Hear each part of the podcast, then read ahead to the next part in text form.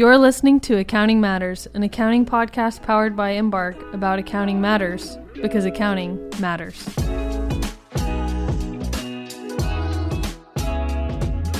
This is Sarah Cage, and I'm joined again by my co host Adam Olson, Embark's national quality leader. Joining us in the studio today is one of Embark's resident lease accounting specialists, Mr. Ty Cotter. Ty brings his experience in implementing ASC 842 over the last couple years including navigating through the guidance related to today's topic embedded leases. With private companies required to adopt the new leasing guidance in 2022, we know that today's discussion will be meaningful as they begin to identify all their leases for those who may have already adopted the guidance. It will be a good refresher of key considerations to keep in mind. And I have plenty of questions to go around for both Adam and Ty, so let's jump in. Adam, I think before we dive into embedded leases, it would be helpful for our listeners to get a definition of exactly what is a lease under US GAAP. Sure. So I think maybe one way to look at it is to help set the stage of what you know the definition of a lease was or the, under the old standard to what it is under the new standard ASC 842 because they'll sound very similar but there are some slight differences that we want to point out so mm-hmm. under the old standard um, a lease existed basically if there was use of any type of you know property, plant, or equipment, whether it was explicitly or implicitly identified, and the lessee had the right to use that specified PPE. Under the new standard, the you know the definition of a lease is shifted to more of like a control model, mm-hmm. very similar to what you saw with you know for people that transitioned to ASC 606 or under the consolidation standard. The concept of control is coming up more and more in the standards, and it's really where there's an arrangement that contains a lease if there's the right to control an identified asset and the customer um, that has that right to control that asset also you know obtains substantially all the benefits from using that asset. All right, so we've got a lease defined. Now let's dive into today's topic, which is embedded leases. I feel like we hear more and more about this recently. So, is this a new concept introduced by the new accounting standard? No, so there is this kind of colloquial term about embedded leases. Everyone's like, you got to watch out for embedded leases. Where are they hiding in your business? Things like that. But the concept of an embedded lease really isn't new. It did exist under the old leasing standard as well. Um, and we should clarify that like US GAAP actually doesn't define the term embedded lease anywhere in the standard, right? So it's just what is a lease is what the standard refers to. Um, but when we hear the term embedded lease, we're basically talking about any contract, so any other type of contract that potentially could contain a lease component within that contract. So sometimes it's not always apparent whether or not a contract has a lease component, and that's where the challenges come. Um, so companies are having to become more and more aware of what other types of contracts they may have that could potentially have leases within the terms of those contracts. Okay, so what are some practical examples or types of contracts you might see that have embedded leases? Yeah, I mean, it'll obviously vary organization to organization. I guess some of the more common ones are um, a lot of IT arrangements, so IT data center arrangements. You may be paying for some type of service, but in, you know, involved with that, you may be given a server or something along those lines um, logistics contracts, transportation type contracts. Um, definitely in the healthcare industry, we see a lot of like free medical equipment be given with you know purchase type contracts for consumables that are used with the equipment and things like that. So there's a bunch of different types of contracts out there that could have embedded leases, um, which are why you know we're obviously talking about it today. And you know public companies obviously went through the exercise, but really just putting the, the lens back on that you know companies need to spend the time to really take a hand on where where there could be leases within the organization. So we kind of already touched on this that embedded leases it's not a new concept, but is it fair to say that companies are paying more attention to the concept with the adoption of ASC 842? Yeah, yeah, exactly. So the, the reason where there probably is so much more focus, you know, when people are really kind of honing in on it is because you know, the one of the biggest chains, especially for lessees under the new standard, is that all leases are going to go on the balance sheet, or practically all leases, I should say, with you know limited exceptions. So, you know, missing leases under the old standard, you know, you may end up just not disclosing something within your lease commitments disclosure, but there was nothing really on the face of the financial statements for leases to, mm-hmm. to be recognized. Um, that obviously changes with ASC 842. So if a company fails to identify all their leases or leases that are hiding in other contracts, you know the, the balance sheet is going to be understated in terms of the right of use asset and the related liability with that lease. So So definitely more focus. It's more of a material matter, which is why it's important to get it to get it right really on day one and going forward. Okay, so if that's it sounds like having a complete listing of all of our Mm-hmm. leases is really important to focus on. So, uh, Ty, what are some ways companies can help ensure they're capturing all of that? Yeah. So there are a couple of things that we recommend for companies to ensure completeness of their lease portfolio. And frankly, a lot of audit, your- most audit firms are requiring you to prove out your completeness. So you're actually helping yourself now, but then also in the future mm-hmm. uh, when it comes time for the audit. But just conducting surveys of company personnel about types of service contracts that they have, just to understand, mm-hmm. hey, where do we have in IT, marketing, legal, procurement, et cetera? And then developing a master lease schedule and reconciling that to the prior year 840 just schedule that you've got that goes into the financial disclosure mm-hmm. Reviewing recurring vendor payments from the cash disbursement listing just to determine what are our material like vendors that we're sending out a lot of cash towards and then reviewing the underlying underlying contracts associated with that but then also reviewing vendor listings. So you've got the idea of a material amount but what if you've got you know immaterial small leases? So looking at the vendors to see hey do these look like le- leasing companies or leasing activity? And then just practically speaking um, a lot of companies embedded leases um, can be material or immaterial. And so you should always look to use your company's capitalization policy. So for instance if your capitalization policy is $5000 anything less is just going to go straight to the p&l as an expense. You would obviously want to exclude any contracts that are less than that just simply because they'd be expensed anyways. So definitely using that thought process when going through your completeness Yeah, search. get out of the weeds for sure. if you Yeah. Yeah, that makes sense. And I'm sure auditors would really appreciate that good documentation and going through those procedures. So let's say a company goes through, they believe they've identified all potential embedded leases. What framework should they use to evaluate these leases? Yeah, so the framework, because embedded leases are still leases, the framework doesn't change. So it still comes down to the main criteria the standard outlines is is there an identified asset within the contract and then does the customer have control of the asset throughout the period of use which would include one the right to substantially all economic benefit from the asset and then two the right to direct the use of the identified ac- asset so if both of these criteria exist you've got a lease There's nothing else? there's nothing else there but when applying it it becomes a little bit more tricky with embedded leases because Okay. sometimes it's not as clear cut That seems to be the case many times. There's always Yeah. complexities out there. And you know, I'm not going to let you off the hook with just the definition. We're That's gonna, fine. We're going to dive into each okay. piece. So, first thing you mentioned was an identified asset. Can you tease that out just a little bit? What does a company need to assess? Yeah, so there's a couple things that you would want to assess when trying to determine whether or not there's an identified asset. First, whether there's an, an asset specifically identified in the contract. So in most cases, the assets that are subject to leases are listed, you know, a vehicle, a parcel of land, a piece of equipment with a serial number, um, very specific, very easy to identify. But then on the other hand, assets that are implicitly included in the contract just in order to fulfill the service agreement. So for instance, there could be a service agreement where there's only one the the, the provider only has one asset in order to provide, provide that service. That would be an identified asset. However, um, it could be something where they have multiple assets that could be used to provide the service, and so it's determining whether or not um, it's economically beneficial for that provider to switch that asset in and out. And so if it's not economically feasible for them, then it would be an identified asset. Okay. And what about if an asset is physically distinct? Yeah, so in most cases, the asset will be a complete asset and therefore easy to identify. Mm-hmm. So, again, back to a building or a piece of equipment. However, a capacity portion of an asset can also be an identified asset. So, in certain circumstances where the customer has the right to receive substantially all of the capacity of the asset, that would be mm-hmm. identified. In these instances, arrangements would need to be carefully evaluated to determine if it's still distinct. For example, a contract providing the use of a portion that is less than substantially all the capacity in a pipeline. So think of an oil and gas pipeline. There's multiple pipes. How much of that pipe does the company actually control?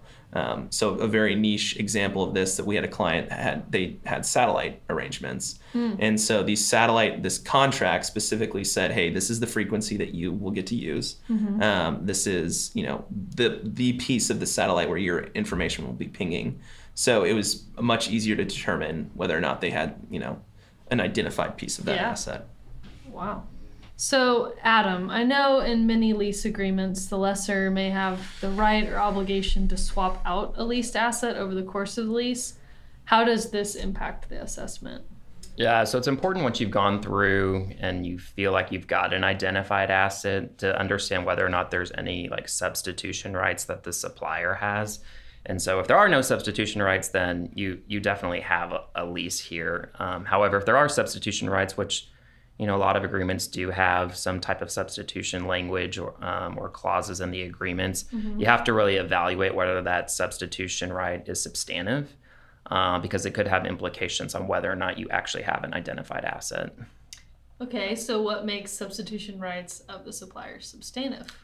Yeah, so the the whole purpose of looking at whether it's substantive is really just to figure out like does the supplier actually really control the asset because they have a substantive substitution right. So they, you know, a, a substantive substitution right would allow them to basically put something else in its place or redeploy an asset somewhere else kind of at their you know their whim so they're really kind of directing how and for what purpose that asset is being used and it's not really the customer that has the ability to do that because the you know the, the supplier can substitute and do it at their own at their own regard mm-hmm. um, but the standard does list out a couple things that have to be met in order for a substitution right to be substantive so one they have to have the practical ability to actually exercise um, that substitution right. So there has to be an alternative asset that they could replace it with.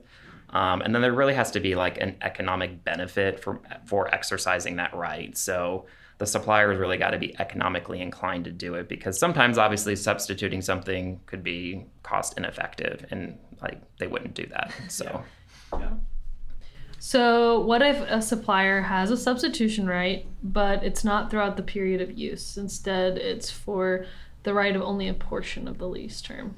Right. Yeah. So sometimes they may, you'll see in a clause where like the lease term is 10 years and in years one through five, the supplier could substitute the asset for, you know, another comparable asset or something like that. There's often questions that, you know, sometimes companies will ask like, well, do we not have a lease for the first five years, but then the second half of the year we do have a lease because there's no substitution right in that second half of the year, and you really don't like bifurcate like the arrangement.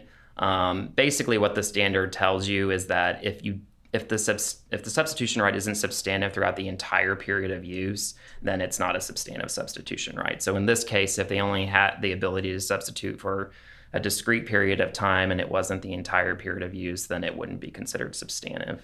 I will add that like you know from a from a lessee or a customer perspective, sometimes trying to like figure out like does the lessor have all these things? Because you don't always have the information you're having to make some assumptions and you know it can be sometimes challenging to come up with whether or not like they meet these criterias for that substitution right.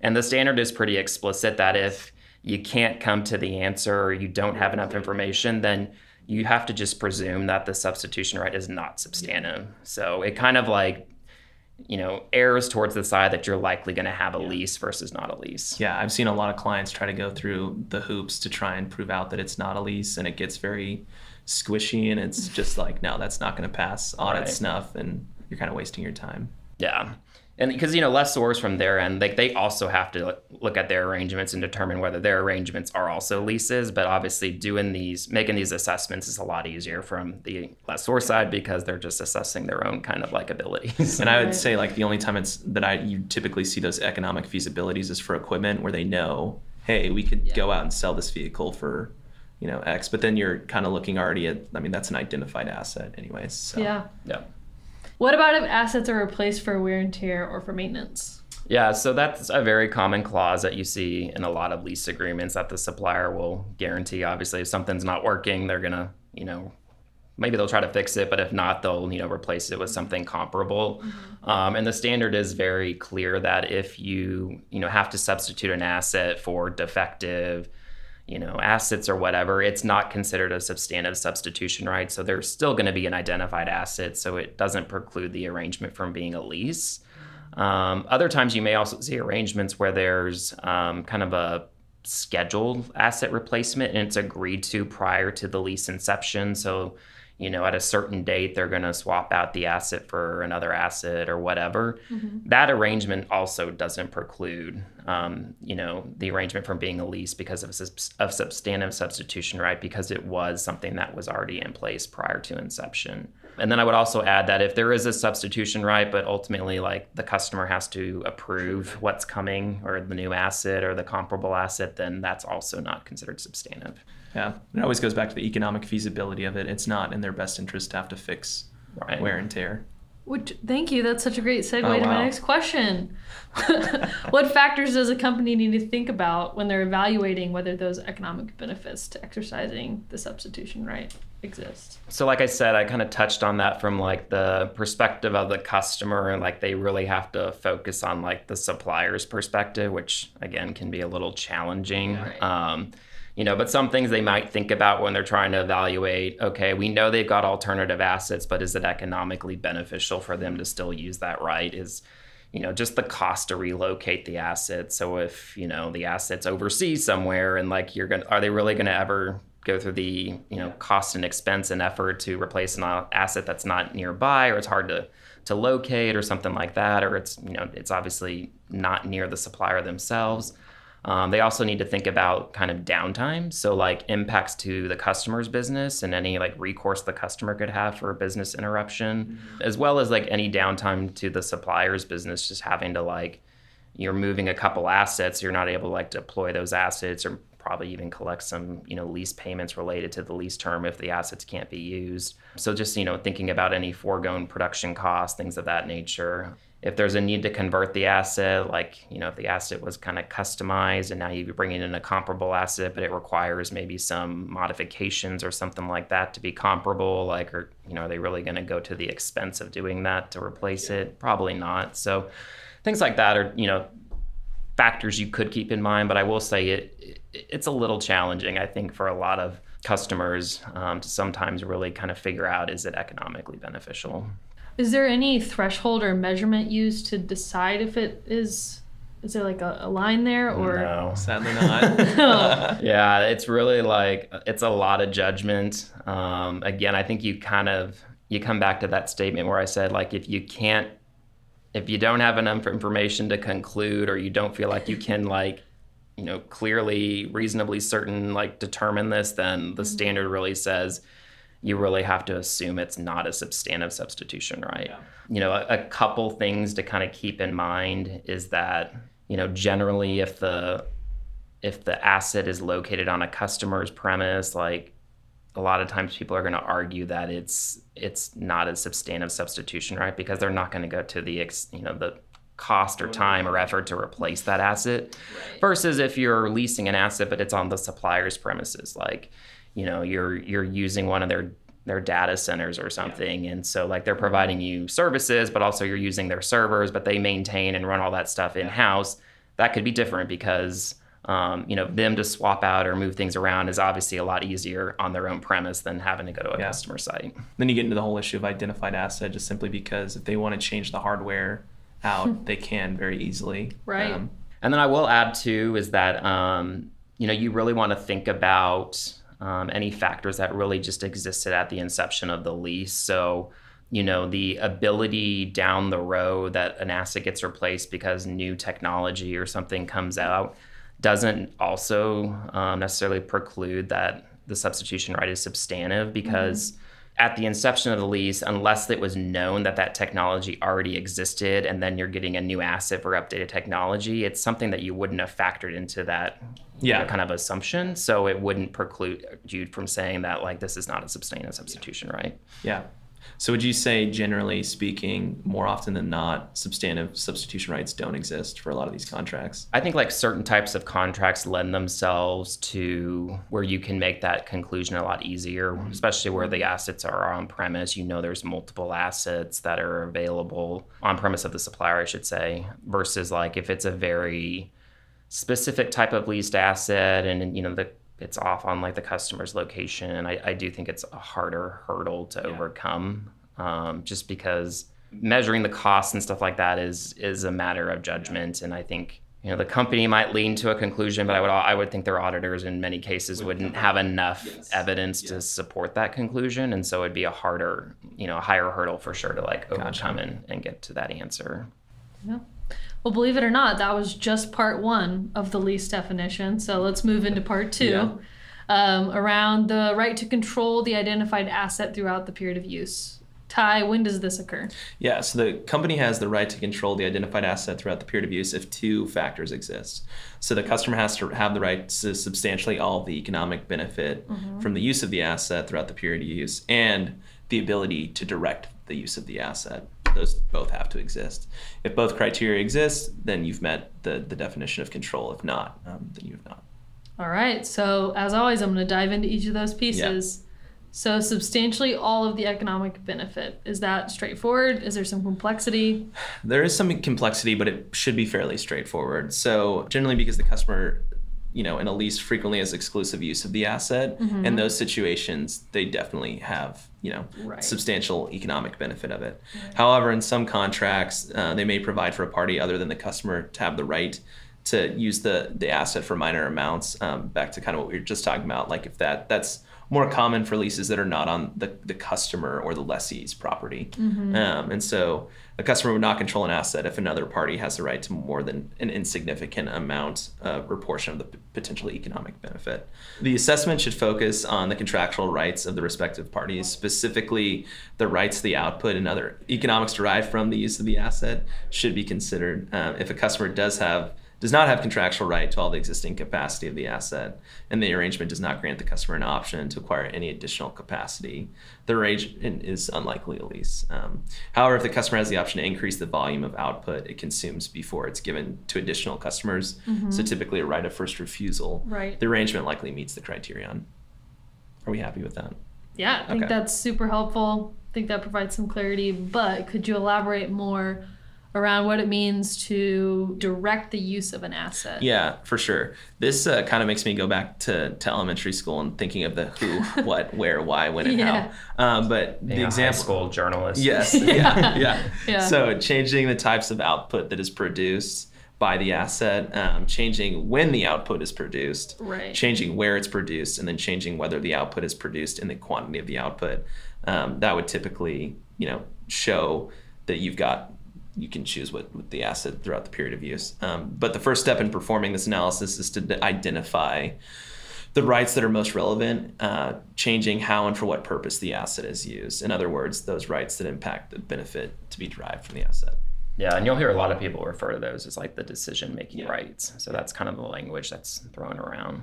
Okay, so what if some of those decision making rights are actually predetermined in the contract? Yeah, so that's another that's a great point because this like for instance like a vehicle, right? Like you've got a car and like the the lend or the lessor to protect itself, there will be certain things you can and cannot do with the vehicle. Right. But because those exist within the contract at least inception, um, that would you know still be within your directive powers. Like it's a dumb joke, but like you can't take a, a rental car to a demolition derby. That's outside the scope of use. Yeah. Um, so, in other words, just you can choose what it's used for, but within reason. Right. There's some reasonableness there for sure.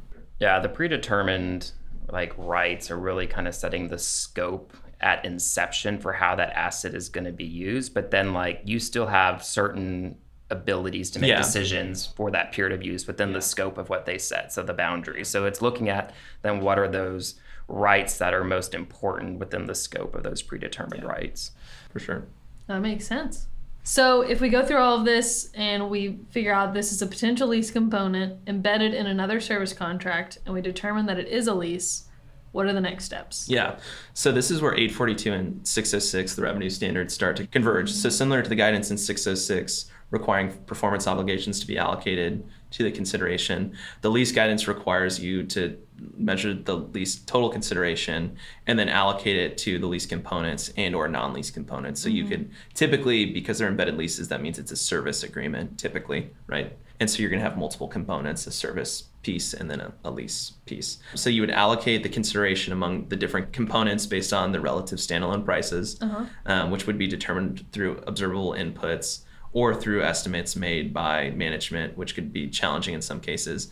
th- that's typically challenging just because a lot of service providers don't want to make it very obvious what Yeah. each piece of the contract costs for them. Um, but an observable standalone price is the price charged by the lessor or similar suppliers for similar leases or non-lease components. Um, so thinking of leases of substantially similar assets or non-lease components under similar agreements. But so when estimating the standalone prices, lessees are required to maximize the use of observable input information. So in some circumstances, using a residual approach uh, for estimating the standalone price of a separate lease or non-lease component may be appropriate. For example, a residual estimated approach may be appropriate if the standalone price for a component is highly variable or uncertain. That's a lot of work, and uh, it's uh, not not that easy. Well, yeah, that sounds like a ton of work, especially for a lessee who may not have as much information. So, is there any relief that's provided here? Yeah, there actually is. So thankfully, the FASB came out with a practical expedient that allows you to not separate the lease and non-lease components and just to account for each service contract by the underlying asset and combining the lease and non-lease component. So you could potentially, for automobiles, determine that you're going to combine the lease and non-lease components, and for real estate, say no, we're not going to do that. We'll break it out and present those separately. Um, so lessors actually have a similar expedient to combine lease and non-lease components and account for the combined component either under ASC 606 or ASC 842, depending on which is more predominant and certain certain criteria are met. Um, th- those criteria are important. We're not going to go into detail, but they do play a factor into it.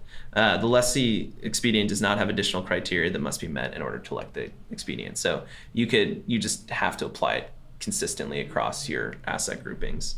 Um, but when deciding whether or not to combine the lease and non-lease components, it's definitely easier to combine them. But they do have some unforeseen outcomes. For instance, you could really be grossing up your balance sheet by a much larger number than if you were just to break out the lease and non-lease component. And so, depending on what internal metrics are important to you or to your bank or to your investors, it may be worth it to break it out just so you're not grossing up the balance sheet as as much as possible. But and then the second expedient, which is part of the package of practical expedients, at transition, the lessee may elect not to reassess whether any expired or existing um, contracts contain a lease under the new definition of a lease. Thus, you would only be looking for future agreements um, in order to determine whether embedded leases exist. Um, but then lastly, it's worth it to mention that there is a short short-term lease accounting policy election that can be made. So that would include not recognizing on the balance sheet leases that are 12 months or less in duration. Um, essentially, you know, if it's less than 12 months, you don't have to put it on the balance sheet, which is really really nice. Um, the only the only concern there is that you would still need to consider renewal options in those short-term leases. Right. So if you've got leases that are month to month or year to year, um, and it's reasonably certain. So FASB is not defined reasonably certain, but it's typically around 90%. So if you're reasonably certain to renew those leases, they immediately become long term and cannot, you know, be elect- the short term lease election can't be made. Hey, we like expedience. That sounds like it's a lot to digest, but a lot of really helpful Yeah, stuff I- there. just real quickly, I would say too that from my experience, I do see most companies like on combining the lease and non-lease components, like especially from the lessee perspective. Like since there's really it's just an election, you don't have to like trip any bars to like get that get that right to do that. Taking mm-hmm. that you know expedient because it does simplify the accounting. You know there are you do need to kind of keep in mind any covenants that could be impacted by having these larger liabilities, for example, on your balance sheet, especially if you've got a service contract that just has a small lease element. If you elect Yeah. that that expedient, you're basically saying everything is a lease in that contract. So all the consideration is going to be considered part of the- Yeah. the, lease. And so you may not even really have that much of a lease activity in there, Yeah. but you're going to end up grossing up that, that balance sheet. So just something to keep in mind. But I do think most lenders are aware, obviously, Yeah. of the impacts of 842, what it does to the balance Yeah. sheet. So a lot of agreements, you know, may have been amended to exclude certain things from certain ratios or whatever needs to be done. And if not, it may be something just worth exploring Yeah. just to make sure that, you know, the implementation adoption of ASC 842 and taking any of these expedients doesn't have any like consequences for Yeah. that. For sure. Yeah. For sure. All right. Well, as we're landing the plane, anything else you want to leave our listeners with for leases? Yeah, I definitely want to just remind listeners that 842 is much more tedious than 840. it's not a set it and leave it model, so you Yeah. have to continually be reviewing your leases, schedules that you're, you know, ultimately reconciling to include on your balance sheet, Right. um, the gross up and what those effects may have, and then in some cases, changes to existing contracts that may result in different um, different outcomes and not no longer qualifying um, as a lease or vice versa. Just being aware of that and making sure that you're staying up to speed. Um, tyc- typically, we recommend clients, you know, if you do adopt the package of practical expedients, which I would think 99% of clients do, still doing a look back at your current service agreements so that you're aware of ones that you're consistently renewing just to make sure that you are looking for when the new new agreements come out or if any amendments are made so that they're included. Right. Yeah, and I would just add too that you know since the standard first came out in 2016, I mean there's been several accounting standard updates Yeah. subsequently issued around leasing, so it is an area that the FASB is pretty active in, um, and a lot of that's come from just you know users of the of the standard financial statement preparers their feedback their issues their concerns. There have been you know post implementation reviews being conducted um, that have garnered the need for some of these standard updates and there's likely more to come. So you know if leasing is significant to your business which you know for a lot of people it is um, you know whether you're a lessee or lessor it's just something to kind of keep a pulse on because um, you know there are there are changes that have been done and there could be more changes down the road The hard part too is even if it's not a huge part of your business, you might think, well, we only have one or two leases. But if one of your leases is your corporate headquarters, Right. and you know monthly payments are quite high comparatively, the ROU asset and lease liability may end up becoming the largest piece of your balance sheet. Um, so even if it's low volume, it could be high materiality, and the FASB has not given any consideration on, you know, can a different materiality threshold be used? The answer is no. So Right. that's what makes it a bit tricky too. Awesome. Well, that's a great little snapshot into one little part of 842. As always, there's so much more to learn and so much more we could cover. Um, but we'd love if you found us on LinkedIn and connected. Um, we could answer more questions and any suggestions you have for future episodes. Um, I'd like to thank Ty for joining us today Absolutely. and giving us a new lease on life. that was incredible. Oh, yeah. It took me the whole episode to sneak in a pun, but I did it. And thanks to our listeners for tuning in to another episode of Accounting Matters. This podcast is for general informational purposes only. Embark makes no representation or warranty as to the accuracy or completeness of the information contained in the podcast series, and it should not be used as a substitute for consultation with professional advisors.